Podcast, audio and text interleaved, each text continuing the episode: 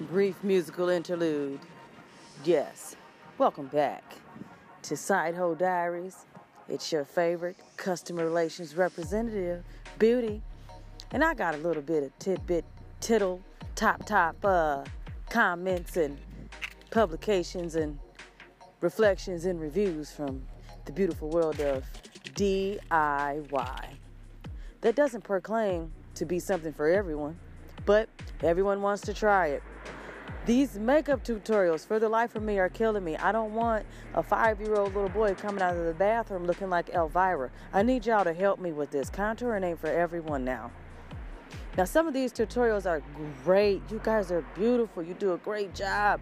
It's perfect. But you don't need to contour. Some of y'all don't have those lines on your face to make your face look like that. That's set up for a man. Look at the makeup again.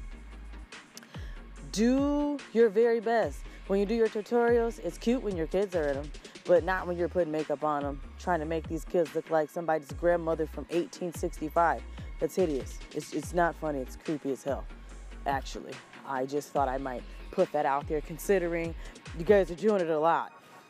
And, and for the life of me, just to park my car here for a second on the parking lot, parallel it for the most part. Kids don't need to be cursing out adults and talking like they're grown thinking that it's cute and you videotape it. And it's never cute just to get off the side here on the parallel parking for you to fight in front of your kids. It never is. Anywho, back to the makeup tips that are just for us. Now, I use makeup for myself. A lot of you indulge in Botox and surgery and things like that. Could you do me a favor and stay in your makeup realm? Yeah, I don't think that it's cute for men to look like women. Now, the way they dress, hey, some of that's funny. I'm not gonna lie, I wanna see the most outrageous you can get, but when you take the makeup and start looking like a woman and then your kid's doing it, it's not funny. Okay, yeah, it's fine to practice on somebody if that's what you're doing, but that might be funny if they don't know you're doing it. But if you're doing it intentionally on purpose, you're scaring these kids, man. You guys are going past the Halloween requirements. I don't know if that's necessary or not, but I've seen it.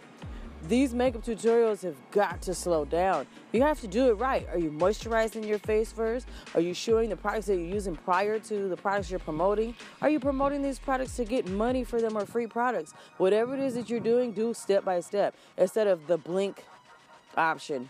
Because then people are thinking like, oh wow, they blinked to magic. Yeah, they did it just that fast. Hey, we are not Simba from Lion King back there for those 88 minutes when he shook and gooed and I said gooed, like he gooed away from the water with that hair.